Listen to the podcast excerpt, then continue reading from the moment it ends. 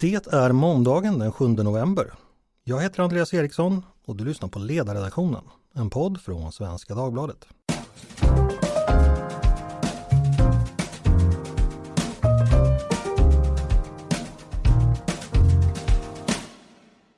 Varmt välkomna! Hur mycket påverkar lobbyism svensk politik? Är det ett problem med att före detta politiker ägnar sig åt lobbyism? Eh, det är en diskussion som väl egentligen alltid har funnits i Sverige. Eh, ibland flammar den upp lite extra, exempelvis i samband med eh, regeringsskiften som nu. Exempelvis har en tidning förklarat att en stor del av våra nya statssekreterare har som man säger lobbyismbakgrund. Är det problematiskt? Ibland är kanske åsikten om det här ämnet lite fler än kunskaperna. Eh, så idag tänkte jag vi ska försöka reda ut lite kring vad egentligen lobbyism är och hur det fungerar i en svensk kontext. med mig för att göra det har jag två gäster, nämligen Anna Grönlundkrantz och Peter Wennblad. Välkomna båda två! Tack så mycket!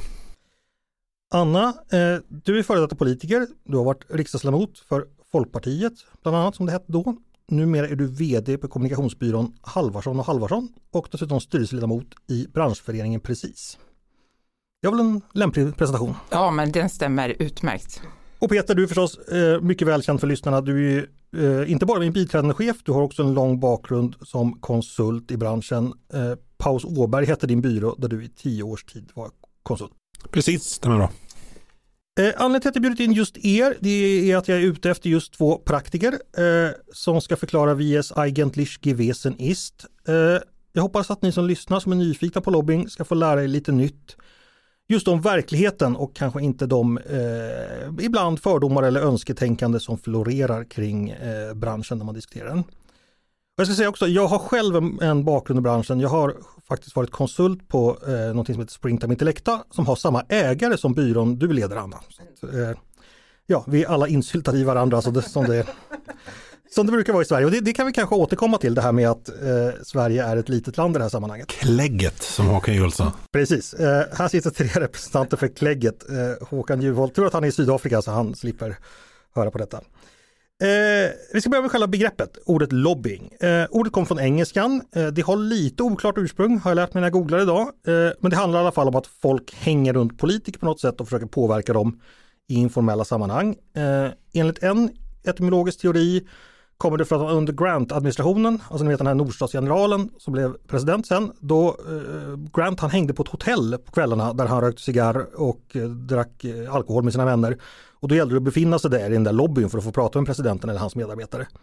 Men begreppet uppkom också tidigt i Storbritannien. Men man kan ju tänka sig att eh, en lobby utanför någon form av politisk församling helt enkelt där mycket av eh, besluten informellt fattas. I Sverige blev begreppet förstås känt betydligt senare än så. Eh, kanske främst på 1990-talet och i samband med EU-medlemskapet e så började det diskuteras och sen har väl det fortsatt diskuteras sedan dess. Eh, men eh, vi skulle alltså börja med begreppskännedom. Eh, lobbying, om du ska förklara det någorlunda kort för en person som inte har så bra koll, Anna, vad, vad skulle du säga då? Ja, men då skulle jag säga att det handlar om att påverka en politisk frågeställning som ligger på politikens bord. Det kan vara alltså en fråga som ligger på riksdagens bord eller det kan vara en fråga som ligger på regionfullmäktiges bord. Men det är en frågeställning som är politiskt pågående. Mm, Okej. Okay. Eh, Peter, vill du lägga till någonting till den eller är den till fyllest? Jag skulle nog använda en liknande formulering. Det är att försöka påverka politiska beslut. Det jag möjligen skulle kunna lägga till är att eh, det inte bara är pågående processer utan det kan också vara att man försöker få en eh, politisk process till stånd. Eller se till att den inte kommer till stånd. Ja, det med. För det finns ju lite närliggande begrepp här som jag tycker ibland eh, används väldigt nära. Ett sådant är ju public affairs exempelvis, som ni som lyssnar kanske har hört talas om. Eh, Anna, är det samma sak som lobbying eller hur skulle du? Nej, men där tycker jag nog, där kanske vi inte tycker helt lika, för jag tycker public affairs är ett mycket större begrepp. Alltså det kan inrymma lobbying och då tycker jag att det är mer pang på rödbetan, liksom nu ska vi påverka den här skatteprocessen eller vad det kan vara. Medan public affairs kan handla om att bygga långs, eller handla mycket mer om att bygga långsiktiga relationer och liksom jag skulle säga att många svenska företag idag faktiskt jobbar med att, att vara en samhällsaktör och det inryms också inom public affairs. Och där har det de senaste åren kommit att handla väldigt mycket om hållbarhetsfrågor som är såklart, ett, det har liksom ett annat värde också, men det handlar också om att bygga det här samhälls ja, ta den här platsen på samhällsarenan. Okej, men då kan vi säga så här att vi ritar en cirkel som heter lobbying och så ritar vi en större cirkel kring den som heter public affairs. Ungefär så tänker ja, du det? så skulle jag definiera det. Ja, det är väldigt dumt att rita cirklar i, en podd. Kan säga, men... Ja, man kan tänka sig att, att public affairs är en verktygslåda och i den verktygslådan ligger bland annat en hammare som det står lobbying på. Ja, vä- väldigt fint. Då, då, då, det var bättre än mina cirklar. Eh, och då är nästa begrepp då som jag tänkte att vi ska ta upp, det är ju då eh, public relations eller PR som vi säger. Det är ju ett, också ett välbekant begrepp. Eh, Peter, vad, hur, hur förhåller sig det begreppet till de här två övriga? Gud, det var en bra fråga. Jag som bara jag måste erkänna att även jag som gammal public affairs-konsult funderade ibland på vad public relations var. Eh, ja, men det är ju ännu bredare, alltså det är ju vad säger, en organisation eller ett företags, ett varumärkes interaktion med omvärlden i största allmänhet. Okej, så då ritar vi en ännu större cirkel. Ja. Anna, vill du? Nej men jag håller helt med om det, alltså allting som handlar om, om liksom PR eller public relations eller kommunikation, det handlar ju om att bygga förtroende med många olika målgrupper. Och då är ju, då är ju liksom den politiska sfären, det är ju en av målgrupperna, men sen så finns det ju liksom konsumenter eller intressentorganisationer eller det finns ju liksom många samhällsaktörer som, som ett företag måste förhålla sig till. Public relations är skåpet där den här verktygslådan står.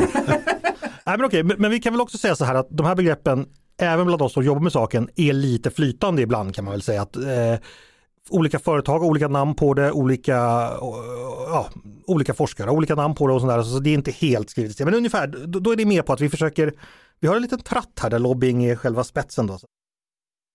Jag upplever att lobbying i Sverige i väldigt stor utsträckning har diskuterats just som ett konsultfenomen. Att det är någonting man köper in hjälp, alltså att man har en, ett annat företag som helt enkelt säljer den här tjänsten. Man har inte så mycket, eller det, det, så här, det förekommer ofta, men i själva diskussionen så framstår lobbyister ofta som konsulter. Eh, känner du igen den bilden, alltså att det är den stora offentliga bilden Anna, eller vad, vad tänker du? Nej men det är såklart att det är den stora offentliga bilden, det, det tror jag är ganska, det, det tror jag är ganska liksom entydigt att det är så det ser ut. Och det är också, jag tror att när exempelvis ni i media målar upp bilden så blir den ju mer spännande om man målar upp den på det sättet. Men jag tror också det har funnits en historik i branschen av att att måla upp den på det sättet för att liksom behålla intresse för branschen.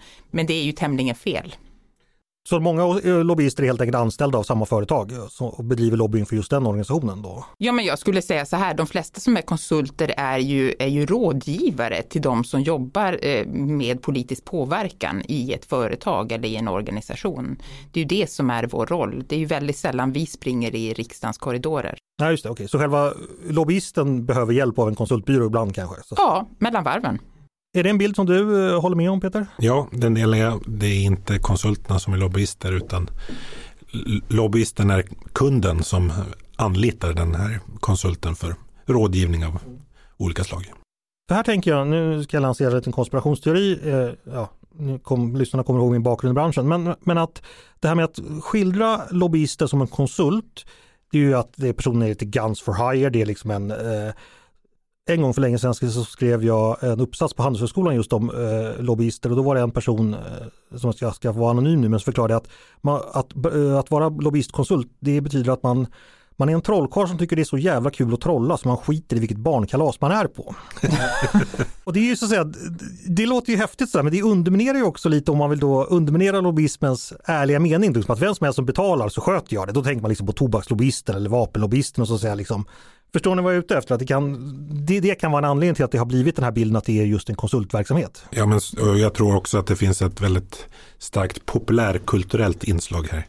Alltså de, mångas erfarenhet av lobbyister, det är de man har sett på film. Eh, Och, och då handlar det i regel om USA och där finns ju mycket högre grad fenomenet att vad säger, konsulten företräder eh, sin uppdragsgivare istället för som det är i Sverige då att konsulten rådger sin uppdragsgivare. Eh, Okej, men då har vi fått lite grundläggande fakta på bordet. Eh, nästa fråga som jag tänker vi ska försöka reda ut då. Varför behöver egentligen företag påverka politiska beslut? Jag tror att vi alla kan tänka ut enkla exempel, men Anna, skulle du kunna liksom kort förklara när är det man, var, varför är det viktigt för affärerna ibland vad politikerna bestämmer? Nej, men dels kan det ju handla om eh, alltså, specifika sakfrågor som påverkar ett företag väldigt mycket. Och jag kan tycka att, eh, att det, finns, det finns lägen där, där politiken inte riktigt heller förstår vilka beslut man fattar och vilken påverkan det har på, de, på ett enskilt bolag exempelvis. Om jag får dra ett eget exempel, jag satt ju som vice ordförande i skatteutskottet när jag satt i riksdagen och då, även då gjorde vi om 3.12-reglerna. Och då förenklade vi dem så de blev kanske lite för enkla till och med eh, och för frikostiga. Och sen har de här 3.12-reglerna kommit att ändras massvis med gånger. Men jag tror att om inte jag i min roll som, som riksdagsledamot hade fått information från både enskilda bolag men framförallt från branschorganisationer och intressegrupperingar om hur liksom det lagförslag som vi höll på att ta fram då, hur det skulle påverka bolagen, då tror jag att beslutet hade blivit betydligt sämre. Det var inte bara jag som fick den informationen, det var ju hela skatteutskottet. Så att jag tror att många gånger så är det en växelverkan också, där politiken vill någonting, men man vet inte riktigt vilka, liksom, vad, ja, vad det kommer att leda till i slutändan. För det är så komplicerad lagstiftning så man, man kan liksom inte förutsäga det. Mm. Vad säger du Peter?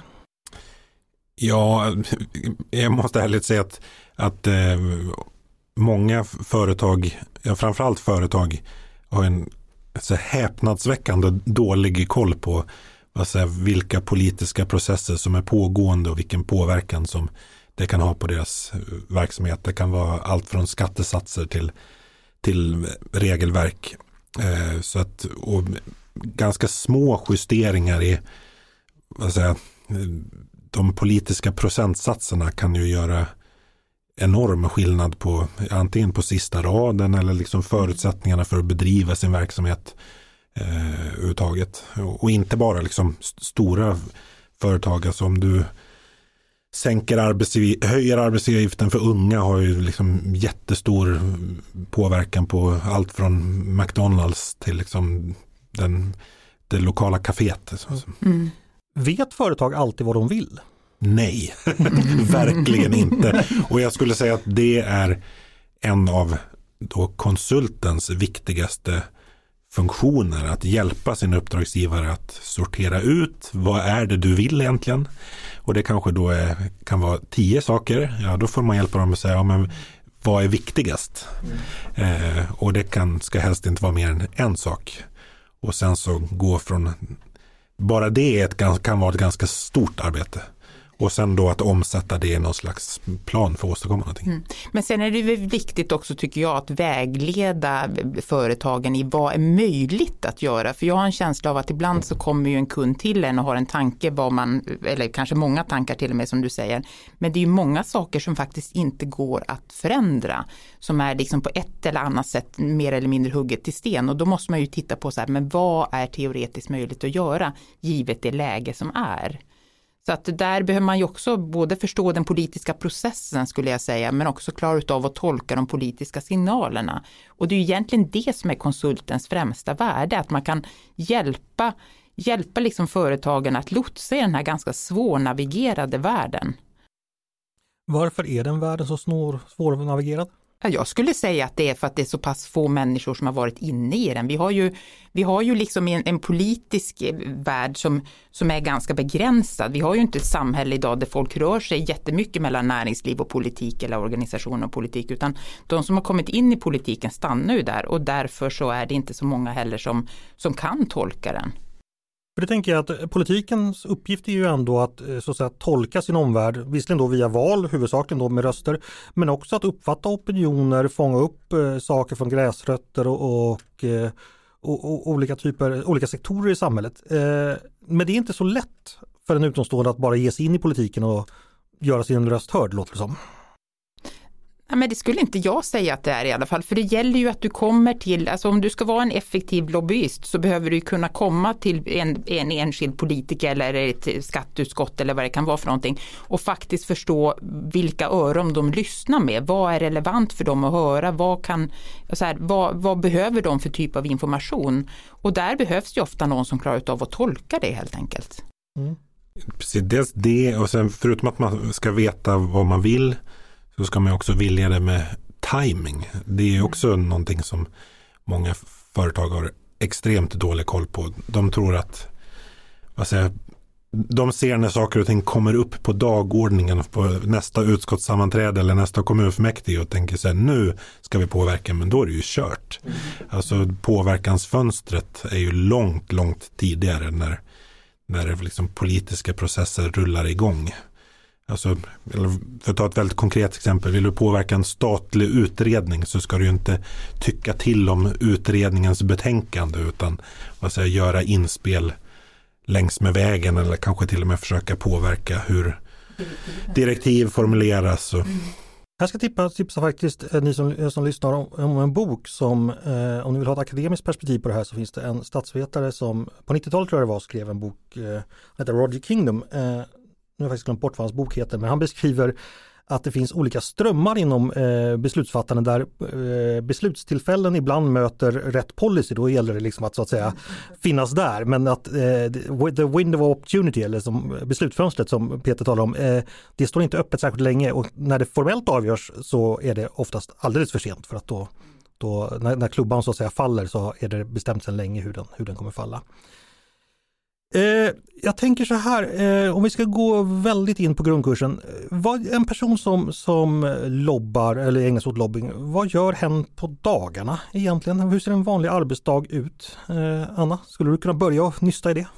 Ja, men tänker du då att eh, vi har ju definierat lobbyisten som den som jobbar på företaget. Ja, då får det bli den som på företaget. Ja, den som är på företaget. Men då och så ringer han upp dig och säger hej, vad ska jag göra idag? ja, ja, Okej, okay. oftast är de tämligen självgående och väldigt ja. duktiga i min erfarenhet. Men, men, men jag skulle säga så här, det handlar ju mycket om att, eh, att eh, liksom förstå det bolag som man jobbar för, förstå liksom dess utmaningar och, och kunna tolka bolaget i ett lite större perspektiv också. För det är ju inte bara det är inte bara liksom businessen som går som vanligt utan man måste också kunna se vad, vilka samhällstrender ser vi, vad händer i opinionen. Så mycket omvärldsbevakning ligger ju på den personens agenda. Men sen också liksom bygga de här långsiktiga relationerna med politiken. Mm. Så att många gånger så, så är det ju personer som, som faktiskt är framförallt i riksdagen men också träffar kanske statssekreterare eller sånt löpande för att för att hålla sig uppdaterade om vad som händer men också kunna föda in tankar och idéer. På sådana här möten, går det till att man helt enkelt ringer upp en riksdagsledamot eller minister och säger hej vill du äta lunch med eller hej kan vi ta ett möte? Eller hur? Ja. Mm.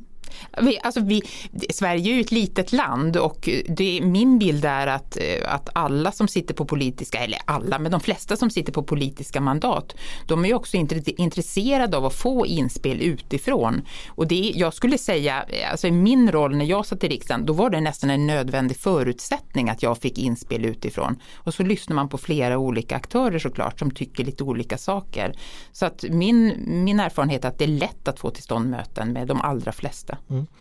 Så en arbetsdag det handlar alltså om att lära känna helt enkelt dels sin egen organisation och också den miljö man umgås i. Och det, det får ibland ske, eh, ja, det är helt enkelt att vara där, befinna sig på plats helt enkelt låter det som.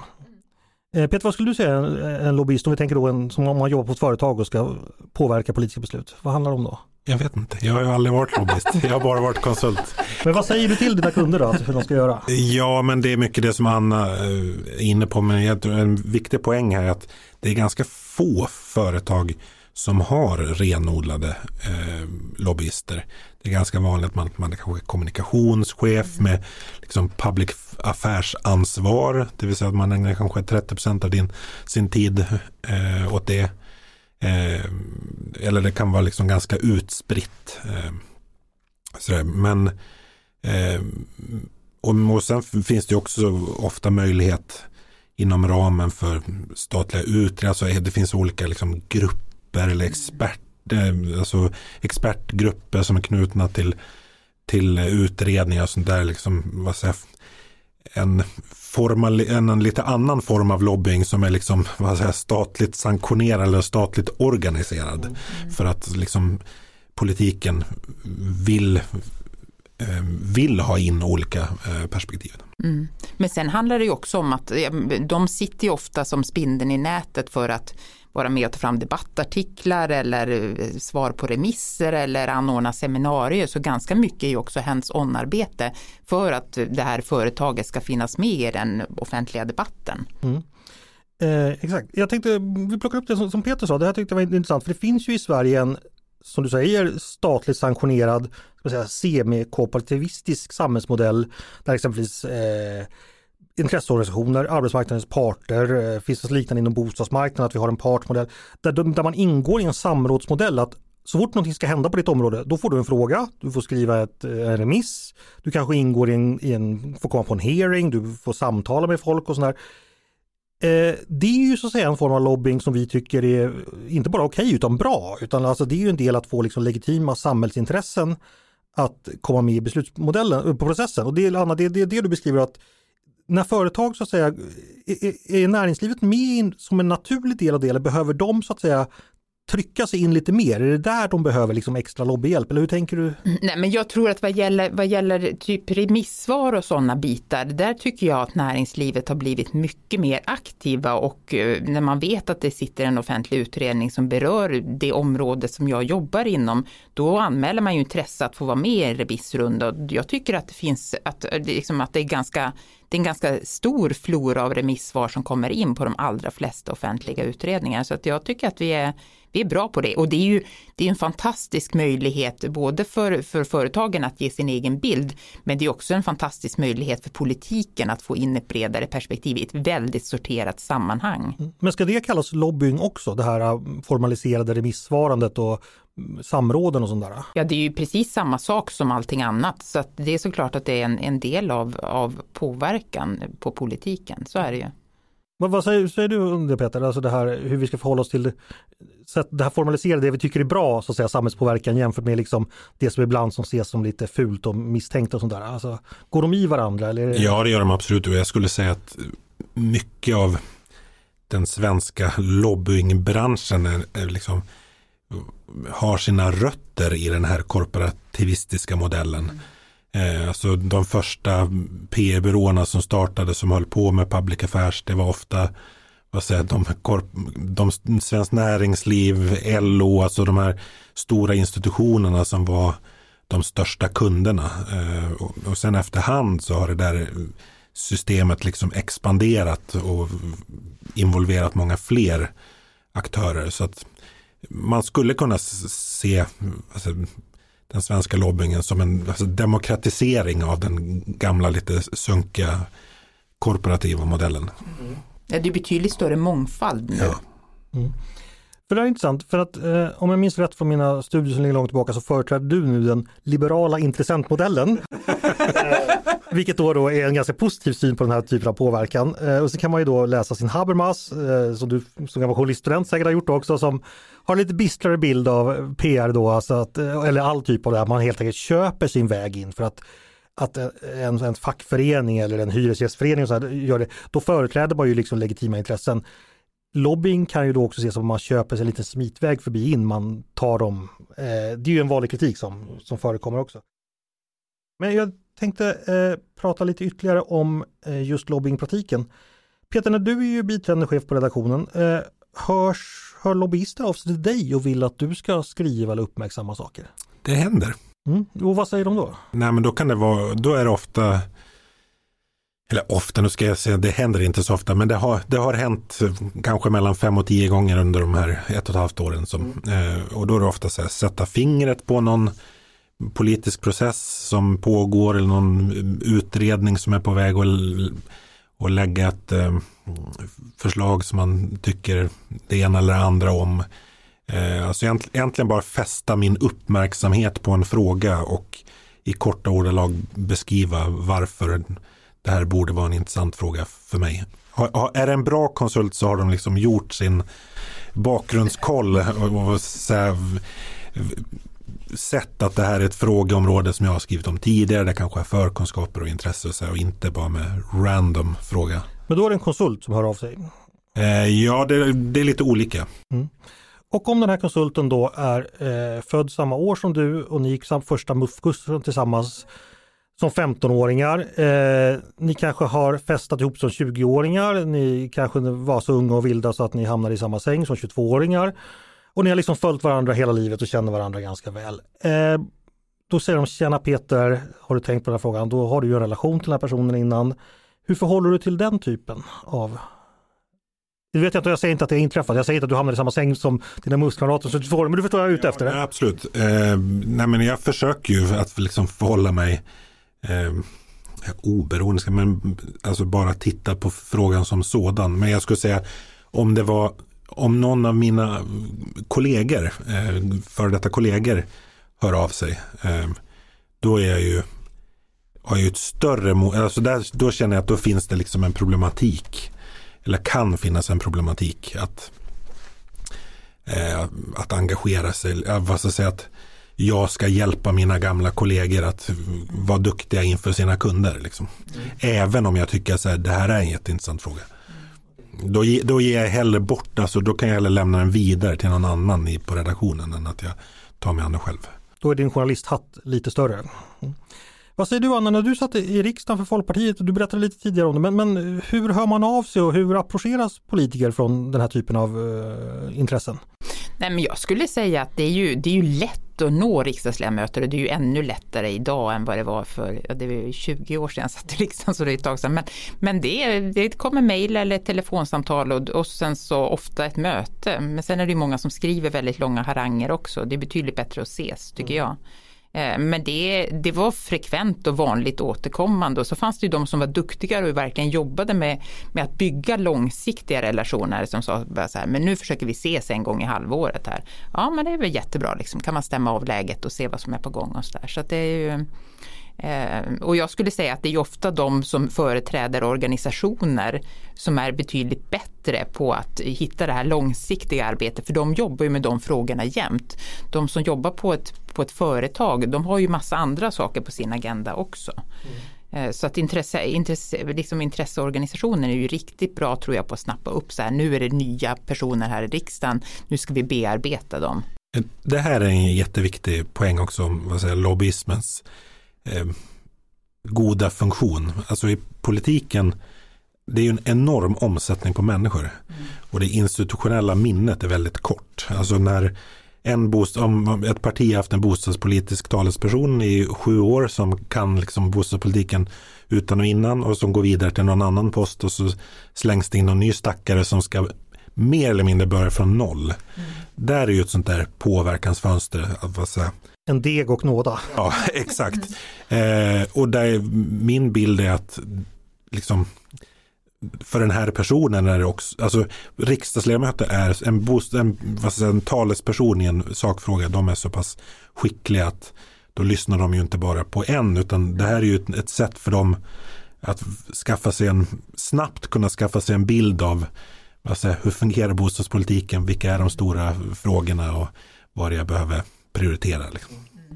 Jag ska, jag ska bara eh, köra samma ofina insinuation till, till Anna. Eh, om en konsult kommer till mig, jag är intresserad av att påverka dig, du sitter fortfarande i riksdagen. Mm.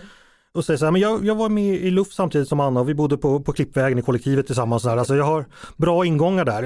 Eh, så att eh, jag, jag bokar ett möte med henne då. Eh, nu vet jag inte om du själv stötte stöter på sådana saker, att det var liksom privatliv och eller liksom det gamla, att, att riksdagskontakter blandades med liksom eh, PR-kontakter. Men, men hur förhåller man sig som politiker till den typen av approcheringar så att säga? Nej men jag skulle väl säga så här, alltså, det är ju även om man är riksdagsledamot eller man, man jobbar på en ledarredaktion eller vad man än gör så är det ju så att man har ju en yrkesheder. Man vill ju göra sitt jobb på ett bra sätt och kunna bygga relationer till, ja men både såklart till den där personen som jag hängde med i luft och i sådana fall, men också till andra intressenter. Så att, så att jag, jag, tror nog att, eh, jag tror nog att man lyssnar intresserat, men man lyssnar inte mer för att det är en person man känner sedan tidigare. Hur mycket pengar finns det i lobbybranschen idag?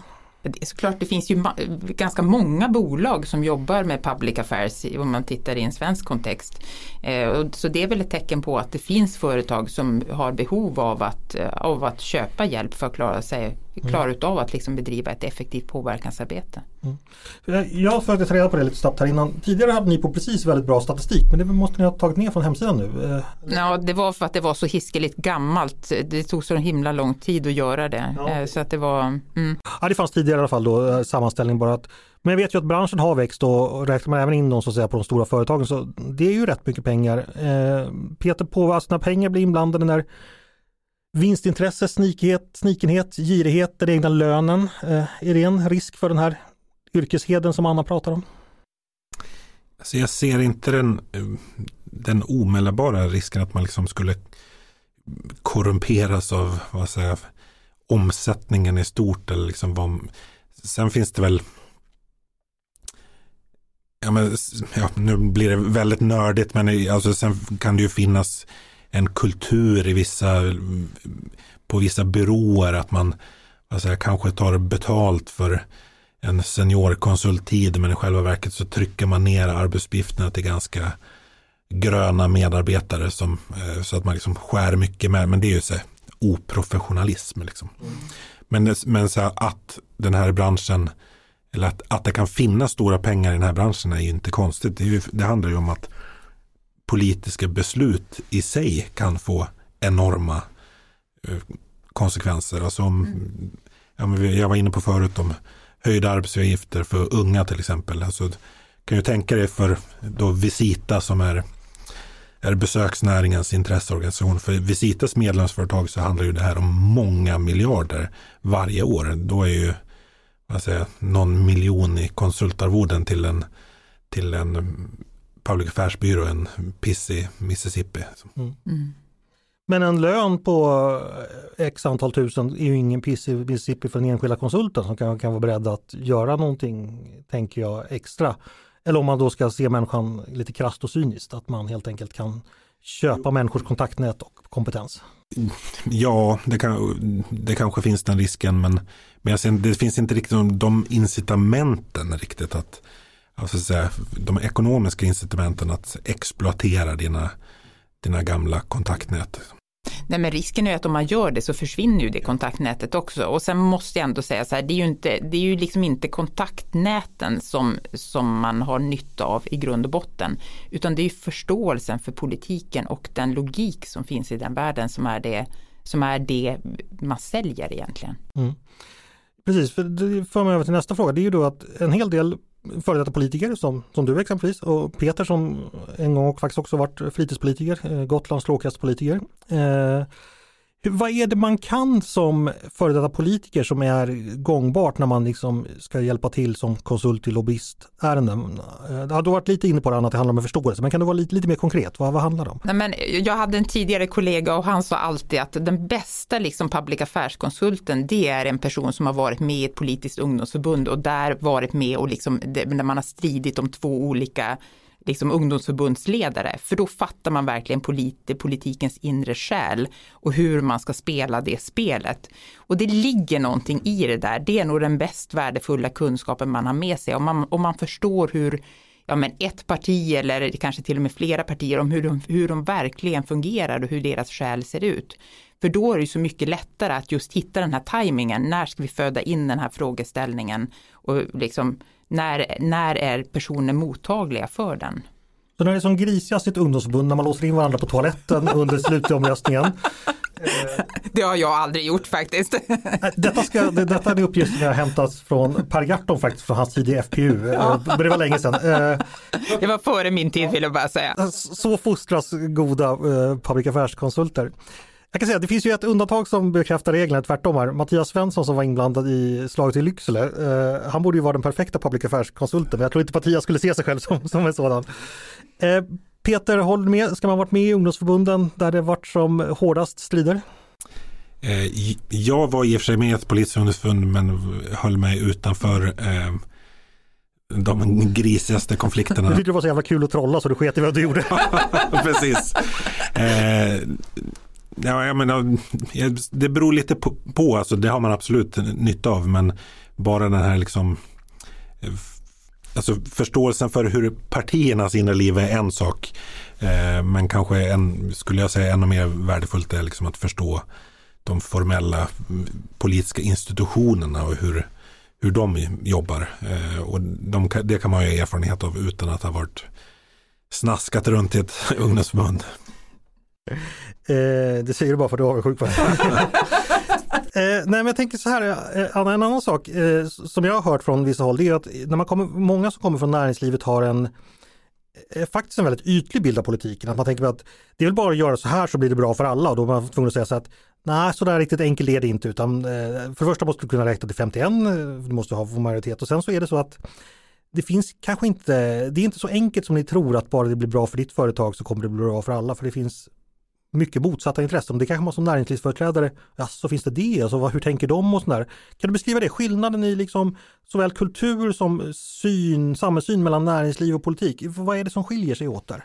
Nej, men affärslogiken är ju egentligen grund och botten ganska enkel. Alltså det handlar ju bara om att vinna marknadsandelar eh, och, då, och då, då tror jag att många applicerar det också på politiken. Att liksom så här, det är bara att köra på med den här frågeställningen. Det, hur svårt kan det vara? Varför förstår de inte det här? Mm. Eh, och jag upplever också att det är ganska många företagsrepresentanter som är ute och träffar politiker och så säger nu har, nu har jag sagt det här till till, till någon riksdagsledamot eller vad det kan vara. Så nu, och, och han nickade så att nu kommer det nog att bli genomfört. Och då måste man ju vara inne där och förklara att nej men det är inte alls så säkert utan det kanske är så att eh, vederbörande tyckte det var jätteintressant när ni satt just i det där mötet men man kommer inte att ta det vidare. Så den, det, det, det handlar ju om att den politiska logiken inte är logisk utan det är ju helt andra parametrar som styr. Och det är där man ofta måste vara inne och tolka och förklara så här, ja men det, det, är inte logiskt på det sättet som du ser det, utan det är logiskt på ett helt annat sätt för det styrs på, ett, på, liksom, på andra grunder helt enkelt. Och det här är svårt, låter det på dig, som att lära, för att, att lära sig utifrån. Man behöver nästan varit inne i det här för att förstå det. Alltså, jag har ju varit i branschen jättelänge och mest varit på konsultsidan och min erfarenhet är att ska man vara public affärskonsult då måste man ha varit och lite grann varit i den här ankdammen som det ändå är. För det, för det handlar om att ha lite fingertoppskänsla faktiskt. Mm. Eh, håller du med om det Peter? Ja, det gör jag absolut. Det är inte så att ni gör det här svårare än det är, att ni liksom låtsas att det är magi. Eh, det är inte magi, men att det är ni, ni, gör det här väldigt, att det är väldigt esoteriskt. Nej, men så lobbying skulle jag säga är jätte svårt. Det är enklare att vad säger, hålla på med opinionsbildning i bred bemärkelse, försöka påverka samhällsdebatten. Alltså det kan man, där kan man ju göra liksom spektakulära utspel, alltså elda upp hundratusen kronor eller vad, men som man åstadkommer ju inte ett skit. Liksom. Eh, mer än en, ja, det blir en, en tillfälligt uppblossande diskussion. Liksom. Det blir årets snackis i Almedalen. Hade det inte varit du hade det varit någon annan. Men eh, lobbyism, mycket mer komplext, mycket längre processer, det krävs en mycket högre grad av liksom uthållighet. Alltså en, en, det finns ju så politiska processer som har pågått i decennier. Liksom. Och det behövs också en plan för det som är väldigt agil. För det är ju inte så att du kan sätta en plan och säga okej okay, men vi startar den här processen här och här borta om ett halvår ska vi vara klara. För det händer ju saker hela tiden under loppets gång som man måste kunna både tolka och omformulera planen. Mm.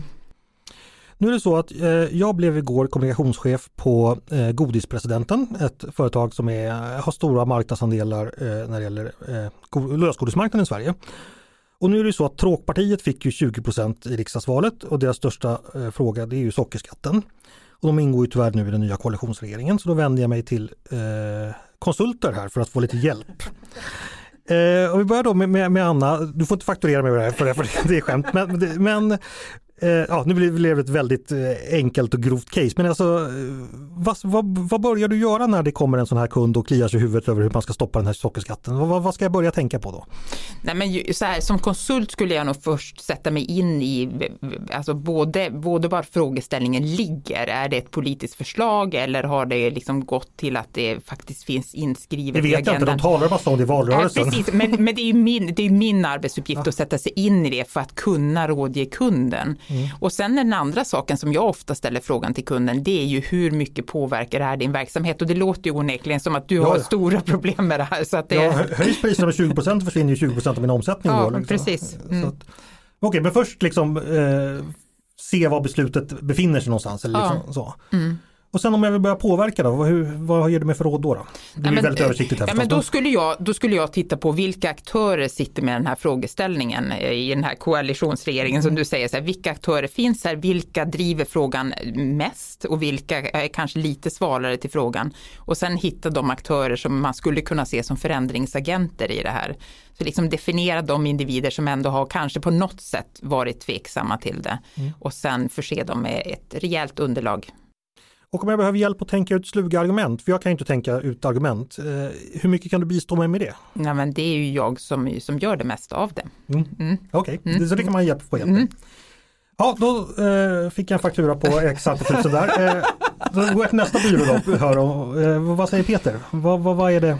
Om vi leker det här, vad, vad är det man tänker då? Ja, men alltså utifrån den beskrivningen du gav, så min spontana tanke var så här, okej, okay, om ett parti i en koalition tycker att det här är en, en uh, viktig fråga, då är ju en, en uh, avgörande fråga hur viktig de andra uh, partierna i koalitionen tycker. Alltså de kanske inte har någon uppfattning överhuvudtaget. Mm. Då kan ju de vara väldigt liksom formbara, mm. liksom öppna, eller att man gör sig till att att det blir tillräckligt viktigt för de andra partierna att, att inte låta vad ska jag säga, det här partiet som vill införa sakerskatten att få sin vilja igenom. För det är liksom, i ko koalitionsförhandlingar så är det ofta det man, man handlar med. Liksom hur viktig, viktiga man tycker att olika frågor eh, är. Inte bara att säga jag byter en fråga mot en annan utan det ska ju ha samma Mm. Man ska tycka de är lika viktiga också. Mm. Ja, eh, det kanske var en fånig lek där, men då, då fick vi några tips i alla fall. För en sak här, eh, det är ju att det här sockerskatten kommer eh, från sockerdirektivet i Bryssel, för det, det har vi inte pratat så mycket om. Där finns ju mycket lobbyism och där finns ju också mycket som påverkar Sverige. Hur är svenska företags, hur mycket agerar man i Bryssel? Hur mycket kan ni exempelvis eh, som byrå hjälpa till i Bryssel? Hur ser den scenen ut och är den skild från den svenska lobbyngscenen? Ja men Brysselscenen ser ju helt annorlunda ut och min erfarenhet är att det är egentligen bara int alltså intresseorganisationen och de riktigt stora bolagen som är riktigt duktiga på att driva Brysselfrågor. Det är alldeles för, för få som använder Brysselarenan och eh, är med där utan man, man, väntar, liksom man väntar till saker är mer feta komplicerade kompli och kommer hem till Sverige och ska ratificeras i Sverige. Och då är det ju alldeles för sent. Så att jag tror att svenska företag skulle ha jättemycket att vinna på att vara mycket, mycket mer aktiva i Bryssel. Är inte det, kanske mina fördomar, men är inte det mer en traditionell, lite mer amerikansk lobbyarena där man mer träffas just informellt så här liksom också? Men det, jag menar, på Brysselarenan så pågår ju också massvis med stora, alltså många utav MParna där liksom driver ju stora utredningar hela tiden som handlar om sakfrågor. Och det är såklart att i de utredningarna då finns det ju jättestor möjlighet att komma in och påverka tidigt också. Men då krävs ju att man har en Brysselbevakning och det tror jag att det var, det var väldigt aktuellt för, för ganska många år sedan och då var, var, min bild att många företag, eller i alla fall de större företagen, hade en aktiv Brysselbevakning. Den tror jag lite grann har avtagit faktiskt. Mm. Peter, vad säger du om EU-nivån? Ja, men det är min bild också att det är nog den mest outvecklade delen av, av eh, svensk lobbyism, är Europanivån och det är väl liksom en spegling av den politiska diskussionen i i stort eh, här i Sverige som ju väldigt sällan handlar om eh, vad som sker på, på Europanivå utan vi, vi vaknar till när det landar i knät. Mm. En egen reflektion som jag har tänkt på, det skulle vara intressant att höra om den, det är inte så mycket en fråga som en reflektion som ABF-gubbarna säger. när, när, när, man, när man träffar ibland lobbyister, säg så här att man träffar en eh, snuslobbyist eller så här, så tror man ju att hen ska säga då att ja, jag jobbar för att eh, snus ska bli lagligt i hela EU. Och så här. Men istället så får man svaret så att ja, just nu jobbar jag så att direktiv X inte ska komma upp i diskussionen kring direktiv Y för att vi vill inte aktivera just den, för alltså det blir väldigt små, alltså mekanik, mekaniken är så fin motorisk, man måste gå in i väldigt små kugghjul ibland, liksom att de fokuserar. Är det någonting ni känner igen också, att ibland behöver lobbyprocessen, man, man får glömma nästan bort den stora överordnade frågan för att man måste in Eh, jag har sagt, du känner igen det bara? Eller? Ja, nej men definitivt och jag menar ibland kan det ju komma att handla om nästan så att det blir mer regulatory affairs, att det verkligen är nere på detaljer ja. och det handlar ju mycket om, alltså hela energisektorn är ju på den nivån, nätregleringsfrågor och, och allt sånt. Där är det ju, där måste man vara nere på detaljerna för det är detaljerna som är helt avgörande. Eh, och den typen av processer är ju vansinnigt rolig att hålla på med också, för då måste man ju nörda ner sig. Mm. Tycker du också det är roligt Peter? Ja, ju nördigare desto roligare. Precis. Eh, hörni, vi ska, ska snart börja avrunda. Eh, jag tänkte prata lite om eh, reglering också, för det är ju någon sak som eh, dyker upp i diskussionen. Eh, när vissa ledarsidor skriver om lobbyism så är det då oftast utifrån liksom ett kritiskt perspektiv och att man vill ha hårdare reglering. Vi har ju fått viss reglering i Sverige så tillvida att exempelvis om man har varit statsråd eller statssekreterare då ska man och då byter till att bli någon form av påverkare. Då ska man anmäla detta till något som heter karensnämnden som då eventuellt kan bestämma viss karenstid. Och det är väl en lag som är några år gammal. Är det, jag, vet, jag, jag tror inte det har, är det någon som har fått karenstid? Vet ni det? Ja, någon tror jag att det är. Det, det är en sällan prövad eh, mekanism i alla fall. Var det någonting som behövdes, tyckte du, tycker du Anna? Jag tror så här, det kan ju finnas enskilda statsråd eller statssekreterare som sitter på information om pågående processer eller så som, som, som faktiskt behöver karensen. Men jag tror att för, för lobbyingsektorn i sin helhet och för, för liksom PR-branschens förtroende så tror jag att det är väldigt bra att man har det här. Mm, Okej, okay. Peter, tycker du det också? Ja, alltså, i grunden så, ser jag, så tycker jag att det är inte ett liksom, principiellt problem att de som varit inne i den politiska apparaten går till den eh, andra sidan. För som vi har förklarat, de, de blir ju inte lobbyister utan de blir rådgivare åt lobbyister.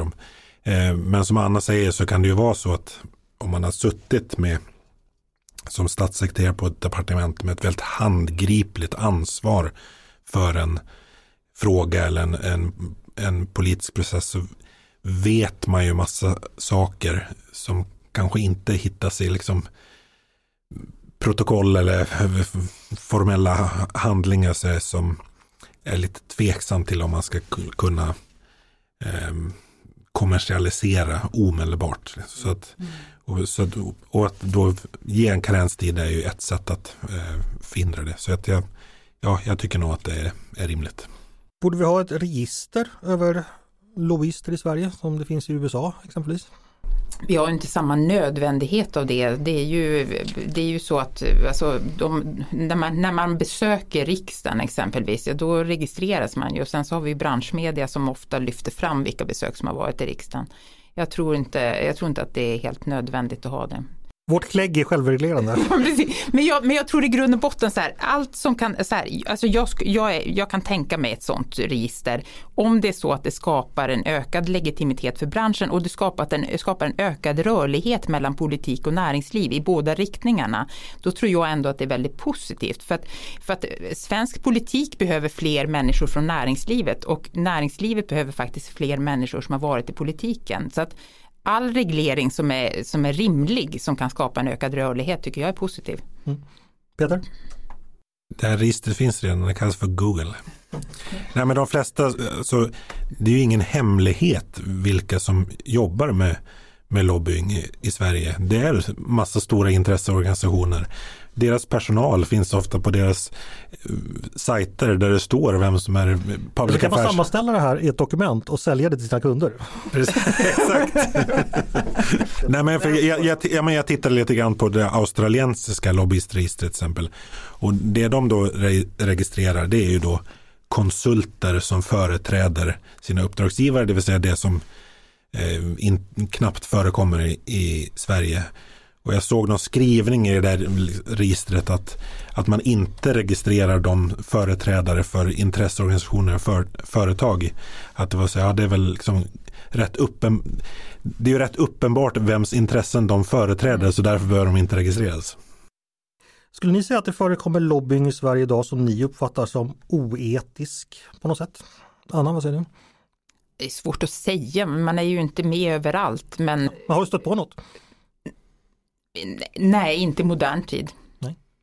Peter, du då? Eh, nej, vi hade ju den här historien för eh, ett tiotal år sedan där eh, PR-byrån Prime hamnade i blåsväder därför att de hade det var ett par medarbetare som hade haft lite svårt för att hålla isär sina roller och liksom då företrädde sina kunders intressen. Det var före detta socialdemokrater som helt enkelt mm. var lite oklart om de hade konsulthatten eller partihatten på sig när de var inne i eh, och det tyckte jag var bra att den var uppmärksam. Men då lobbar de mot partiet Socialdemokraterna. Ja, men precis. Ja. Det, så ska det inte funka i, i, Sverige. Det står liksom uppenbart i strid med de etiska riktlinjerna och, och sånt där. Jag, ibland tänker jag att det kan nog förekomma den typen av, av lobbying ibland. Och det tycker jag inte. Jag, jag har liksom inga handgripliga bevis på det. Men men eh, jag tycker man liksom har uppfattat ibland att det finns personer verksamma i branschen som i, ibland har lite svårt att hålla isär sina roller.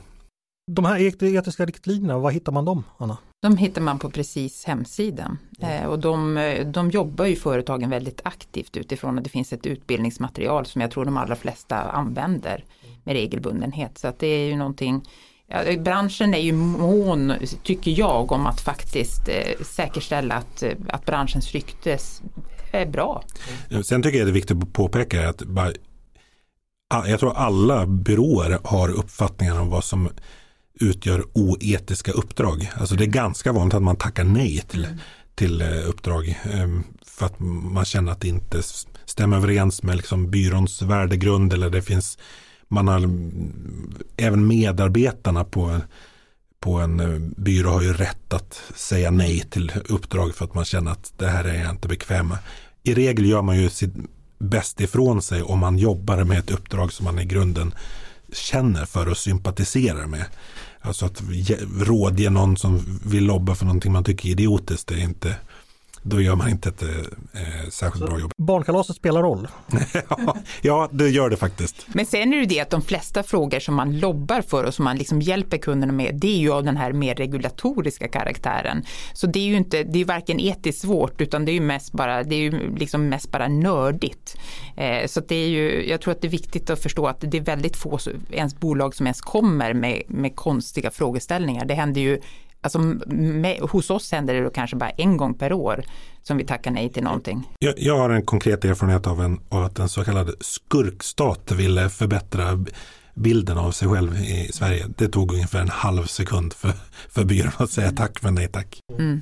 Nej men sånt kommer ju faktiskt ibland. Men annars har vi ju haft eh, företag med starka eh, förbindelser med skurkstater som bedrivit lobbying i Sverige när det gäller sådana här regulatoriska, exempelvis Ja, man kan tänka sig vissa energi, eh, energiinfrastruktur och så vidare. Ja, men Nord Stream till exempel. Eh, lite anekdotiskt, PR-branschen, eh, konstigt nog för, för, för en bransch som eh, är skapad för att påverka, påverka människor har ganska dåligt rykte. De har inte lyckats göra PR för sig själv. Eh, några historier som många minns var väl kanske, ja det är väldigt anekdotiskt här med, med en Sydafrikasatsning i slutet på 90-talet för ja, 25 år sedan då som sköttes av en PR-byrå som heter Rikta som väldigt många människor som, vi, som fortsatte i branschen sen jobbade på då, men den, den gick ju i putten efter det och Göran Persson ska efteråt ha svurit att aldrig ha med PR-konsulter att göra.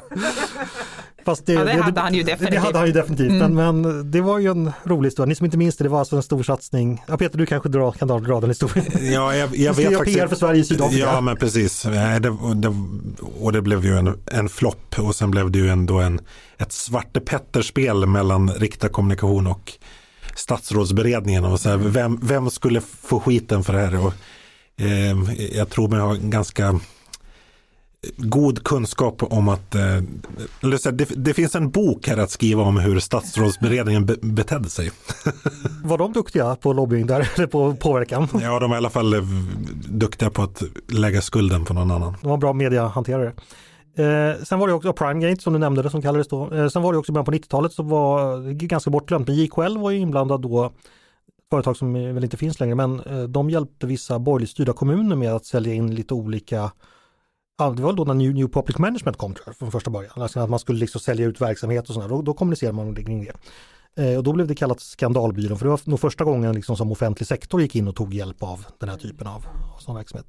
För det ska ju också sägas, offentlig sektor köper ju också påverka, eller alltså opinionsbildning och kommunikationstjänster ganska Oh ja. Oh ja. Eh, så det är ju en viktig motor i branschens tillväxt. Hörni, eh, vi ska ta avrunda. Finns det någonting mer ni skulle vilja lägga till just kring lobbying och kring branschen som ni tycker eh, folk missförstår eller som inte dyker upp i den allmänna debatten som ni tycker är viktigt att komma ihåg? Vad säger du Anna? Är det någonting? Nej, men min käpphäst kring de här frågorna är faktiskt alltid att jag tror att det behövs, vi är ju vi är ett litet land i Sverige, men, men jag, och, och just därför kanske så behövs det en, en stor rörlighet mellan politik och näringsliv och det bor bägge sektorerna bäst av. Så det skulle jag säga att det är nog det är nog ändå viktigt att komma ihåg att det är, det är bra om folk rör sig mellan de två. Då har vi den där klassiska paradoxen att när det blir borgerlig regering så blir massa sossar arbetslösa och då ska de få de jobb på kommunikationsbyråer och ska lobba på en borgerlig regering och tvärtom. Så att, eh, det har vi ju haft men sagt, barnkalas. Eh, Peter, någonting du skulle vilja lägga, lägga till rätta så här mot slutet? Ja, jag kanske vill upprepa lite som jag sagt, sa tidigare. vad, var du, vad, vad, vad, var jag för någon enligt den där modellen? En liberal? Liberala intressantmodellen, ja. eh, nej men alltså vilken viktig praktisk funktion som lobbyismen kan ha för, för politiken att liksom bistå med, med kunskap. Eller som Anna var inne på, liksom hur viktigt det kan vara för politiken att få att vad säger, lobbyismen i bred bemärkelse reagerar när man är på väg att köra i diket. För ibland kör ju politiken i diket helt eh, omedvetet. Alltså att man inte förstår konsekven de praktiska konsekvenserna av de beslut man är på väg att fatta. Eh, nu känner jag nästan att jag behöver ställa en kritisk fråga här för att ni, alltså, ni ger ju ändå en väldigt positiv bild. Ni vet ju hur mo den motsatta bilden ser ut. Att det här är då kommersiella intressen som så att säga köper sig påverkan på ett sätt via pengar. Det känner ni igen och ni vet, alltså ni ger ingenting för den alltså? Men jag skulle säga så här, de skickligaste, som, de, alltså de som påverkar politiken mest, det är ju ändå in, alltså intresseorganisationer. De köper väldigt sällan konsulter ska jag säga. Det kan väl hända, men ofta så gör de ju det helt själv. Och jag tror att om, det ska, om vi ska ha en mångfald av aktörer som är inne och påverkar politiken, då behöver nog näringslivet och företagen, de behöver hjälp, för det är inte deras hemmaarena. De är, inte, de är liksom inte kittade för att kunna göra det här påverkansarbetet. Mm.